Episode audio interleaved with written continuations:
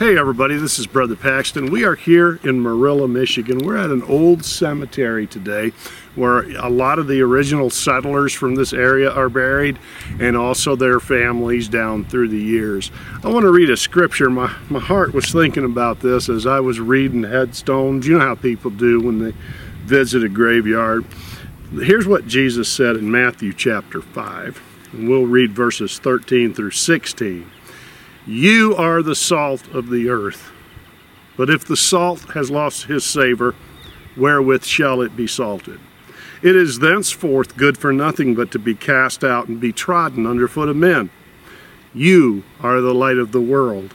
A city that is set on a hill cannot be hid.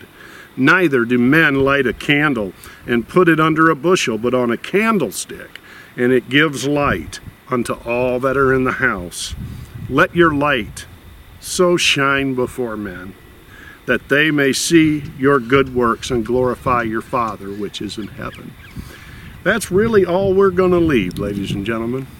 I'm standing in this old cemetery, and th these people were the salt of the earth in their time. They were the light of their world. Just like you and I, as Christians today, are the salt of the earth in 2020 and the light of, the world in 2020. It's not so much that we are the light. Jesus said he was the light of the world. He also said we are. How is that? Well, we are to reflect him. It's kind of like the moon reflecting the light from the sun. And so that's all we really leave when we go.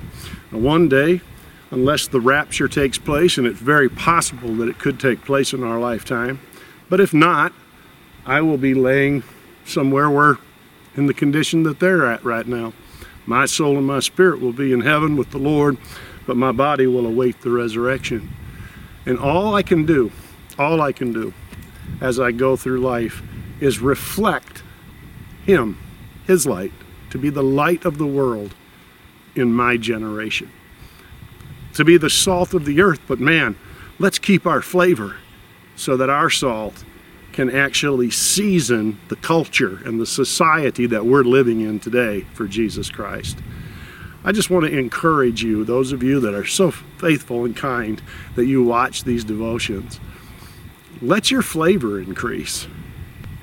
Let your light shine brighter. Reflect the King of Kings and the Lord of Lords. How do I do that, Brother Paxton? Spend time with Him, spend time in the Word spend time fellowshipping with Jesus, and you'd be surprised what God will do with your life in these days that we're living in. Man, we're in the final hours, friends. I really believe that, truly. I know people have been saying that ever since I got saved in 1981, but man, the, the signs are all lining up right now. And I want to be used of God to leave a mark on planet Earth for Christ. I don't want to live for myself and be selfish and self-focused. I want to reach out to others with the good news of the gospel. That's my encouragement to you today. I pray that God will use you as he's never used you before, and you will be amazed at the miracles he will do in your life. God bless you today as we travel on down the road to the next stop. I'll see you then. Bye-bye.